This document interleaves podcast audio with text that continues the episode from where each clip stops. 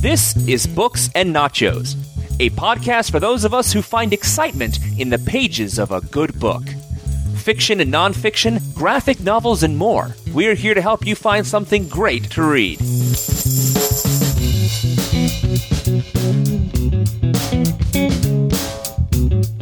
Hello and welcome to Books and Nachos, the Venganza Media podcast about all things in print. I'm Stuart in LA, and we have reached the seventh chapter in our ongoing Philip K. Dick book series, which runs concurrently with the now playing podcast.com's movie retrospective of all the works Hollywood has made of Philip K. Dick. A Scanner Darkly is the latest period work we will read. It was published in 1977, but actually was written throughout the early 70s and, and completed for the most part with a lot of outside help in 1973. It's 220 pages, so it's also the longest thing we've read. It's a special one. Up to this point, I've been treating Philip K. Dick strictly as a science fiction writer, albeit a great one who had the foresight to articulate the ways that uh, modern man's identity has been fragmented by technology. But here that fragmentation is not really technology science fiction based.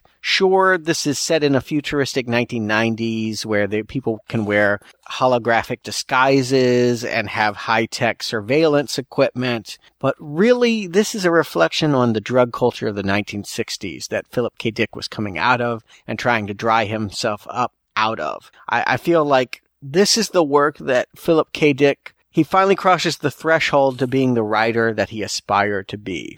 I think he always saw that the science fiction stories that he wrote were selling out. It was kind of a shameful thing for him. He wanted to be a beat generation writer. He wanted to be in, thought of in the caliber as Allen Ginsberg or William Burroughs, Jack Kerouac, the writers that wrote about the counterculture and really defined youth rebellion in the 1950s and 60s.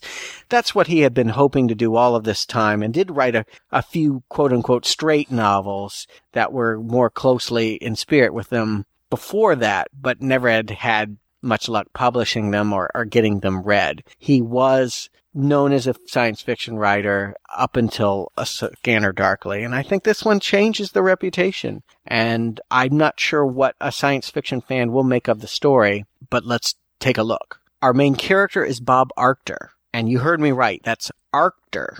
Although it sounds an awful lot like actor, doesn't it? And I don't think that confusion is unintentional. Our protagonist is an actor. He is someone pretending not to be someone he is not. But the question will always remain, what's the pretense and what's the truth? We're led to believe at first that he is an undercover narcotics officer named Fred, who is living in a house with a bunch of burnouts, taking a very lethal psychotropic drug called Substance D that is highly addictive and the slang name is death because you really do just spiral down into depression and madness if you stay on the stuff too long. He's hoping by hanging with this crowd and more specifically buying larger and larger quantities of substance D from his girlfriend, Donna, that he is going to complete his assignment and be able to return to his wholesome family life because that's what he believes. He is Fred, a wholesome family man. But I gotta say, we don't really know too much about Fred, and the more the story goes on, he seems like the fantasy, and Bob Arctor, the junkie, seems to be the reality. And it doesn't look like it's going to end up as a happy ending. That's exactly where Philip K. Dick was when he wrote A Scanner Darkly. Uh, his marriage had collapsed at the beginning of the 70s, and he was living in a house with street people with bad drug habits and kind of messed up lives, and was a witness to all sorts of sordid little tales.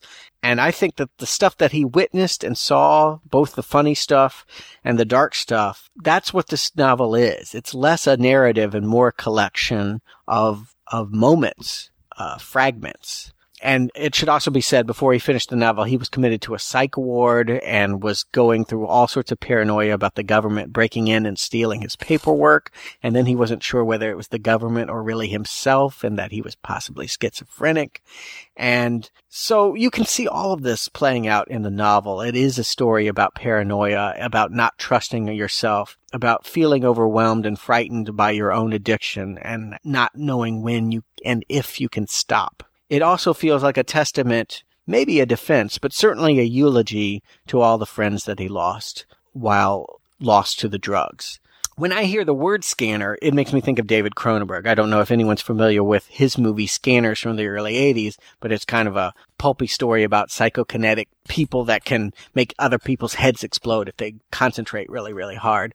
I think Cronenberg was a fan. I, I do think he got his, the name of his movie from Philip K. Dick, but th- those scanners, that's not what's in this novel. I always assumed it was for some reason that scanners might have been based on this, but it's not.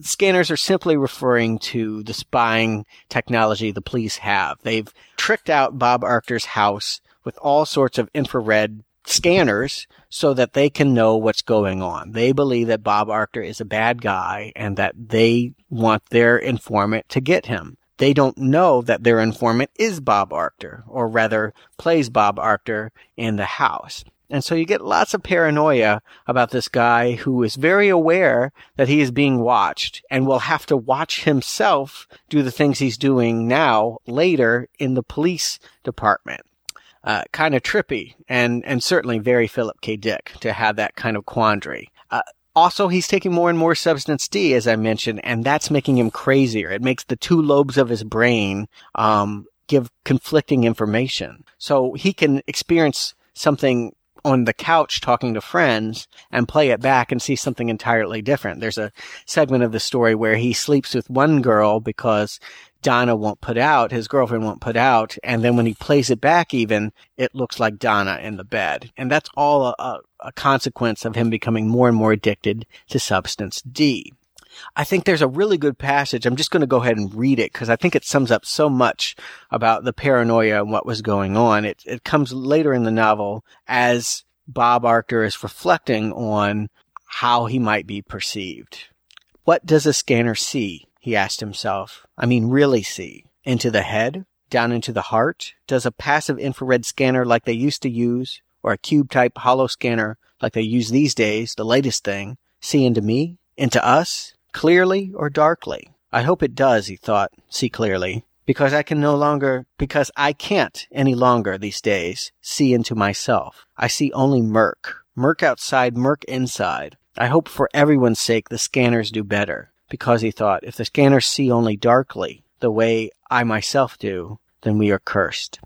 And that's pretty much the quandary for much of the novel, is the fact that you have a man who knows he is being watched. And ultimately the story takes on a cosmic quality. I mean, you can't not think of being watched and judged without thinking about God and the whole Christian notion of someone sitting up there watching everything you do and judging you and, and potentially punishing you for your sins. And I think that the story ultimately sort of reaches these, uh, ramifications the, the crazier and crazier he gets. I mean, they make a great metaphor, uh, out of the fact that, um, a certain character named Charles Freck is being plagued by bugs. He is further along than Bob Arctor in his addiction to substance D. He is what Bob Arctor could become if he doesn't get off. And he's seeing bugs in his hair. He's seeing them all over the place. He eventually even kills himself because he can't get the bugs off of him. Well,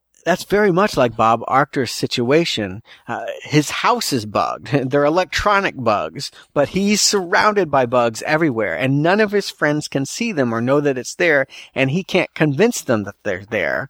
And the more that he lives in that house being watched by his cop self later, the more, the more drugs he takes, he becomes more crazy and paranoid. And you fear that he might end up like Charles, like killing himself. You, you don't think that it's headed towards a good place, even though there are many moments of, uh, gallows humor and dark comedy here. There, it's not all depressing and and and strung out nightmare. A lot of it is funny. I think Philip K. Dick has always had a good sense of humor, and in his best stories, it comes through. Here, it does particularly. He can see the lightness of it, but it is a dark, dark comedy, and ultimately, we know this will come of no good. Um, Yes. So as Arctor is reporting on himself and seeing different things, he's also being tested by different branches of the police force who basically conclude they don't know who he is, but they know he's a, a substance D abuser and they're going to take him off the case. Well, that sets him off even more. It's like if I can't watch myself and someone else has to do it, what will they see? And if I'm detoxing somewhere else, they'll know that Bob Arctor is not home. My whole cover will be blown. And the madness spirals further and further until basically, uh, he gets put into a detox center. And there's a lot of ironies that come up in the end where Donna, the girl he was trying to get substance D from, is actually an undercover cop who kind of puts him in there with someone else as a way of finding out whether this detox center is actually the people that grow the the blue flower that is actually creating substance D. That there's a theory that the people that pretend to get you off substance D are also the people that get you hooked up to substance D. And there's a lot of that kind of back and forth paranoia that your friends are your enemies, that are your friends. It, it, it's a loop. And Philip K. Dick ultimately makes a lot of metaphor as well about reel to reel tape and the loop of how you can start somewhere and go a different place. I mean, reel to reel was kind of how it was it was the most concrete proof you could have back in the day before there were really portable video cameras before there was you know good recording uh, of documentation, it, was cassette. That was really how reporters worked. That was really Watergate. I mean, that was how, how it was done. And so Philip K. Dick envisions a cosmos that's like one big tape recorder with one person constantly being rewound and fed forward. And, and that's kind of how he was feeling. I mean, someone else that he meets in the detox center, um, ultimately describes their life as a burnout as being very much like one of these scanning devices, one of these scanners. They say that's what it means to die, to not be able to look, to, to not be able to stop looking at whatever's in front of you. Some damn thing placed directly there with nothing you can do about it, such as selecting anything or changing anything. You can only accept what's put there as it is. And so you really have this vision of people that can only survey their lives. They're watching their lives unfold for in front of them, but they don't feel they have the control to change anything. That is what it is to be burned out, to be surveilling yourselves, to be a, a substance D addict. And it was probably how Philip K. Dick felt in writing this novel, taking the testimonials of what he saw and not being able to change it. The the novel actually concludes with a very sobering author's note. It's actually my favorite part of the whole story in which Philip K. Dick tries to explain why his friends ended up the way they did. Not defend. I don't feel like there's a, it comes from a moral place. I don't feel like this is an anti-drug novel or a, an excuse for why it went bad for them. He describes the drug culture as being kids playing in traffic and that they know it was dangerous. They knew it was risk, but that's what made it fun and that if there was a sin involved with their fun, it was that they tried to do it forever, that they were wanting to be happy forever. And what harm is that? I mean, essentially what he says is if that's our crime, the punishment was far too severe and that he rattles off over a dozen friends that died or were permanently scarred by their addictions and even mentions himself and his deteriorating pancreatic damage that he had done because he was addicted to uh, prescription and non-prescription drugs and ends with a very sad but hopeful note of hoping that his friends uh, can play again in some other way and be happy in another dimension. Um, I know I probably just made this novel sound like it's a real pill, but it, I I got to say, Scanner Darkly is is not all dark, or rather, some of its darkness can be enjoyed a, as comedy, and I do appreciate the balance struck here. I I don't have a, a, a history of personal drug addiction. I didn't relate to the novel that way. I think that if someone has has struggled with demons, they're going to see a lot of themselves in it. And I think that it will probably touch them more personal. But I really appreciated the trip that it took me on. And I really felt like I got to see Philip K. Dick beyond all of his science fiction trappings, uh, really making a grand statement. And this may be his greatest novel. I don't know. I, I, he's written over 40 books and hundreds of short stories. I've only read seven of them. So it would be silly for me to say that this is his best, but I can see that it is definitely his most mature and his most heartfelt. and I really appreciated the opportunity to see it. If you head over to nowplayingpodcast.com, you can hear my thoughts on the movie as well as Brock and Jacobs. Um, we're taking a look at the animated movie Richard Linklater made of Scanner Darkly. I guess it would be 30 years after it was written we're going to continue on. Our next segment is The Golden Man. It's a short story. We're headed back into the 50s. We'll be looking at that next week. It's the source material for Next, the Nicolas Cage action movie. I think it'll be a little bit lighter than The Scanner Darkly and certainly a whole lot shorter. Thanks for joining me. I hope you enjoyed it. I hope you got something out of this and we'll see you soon.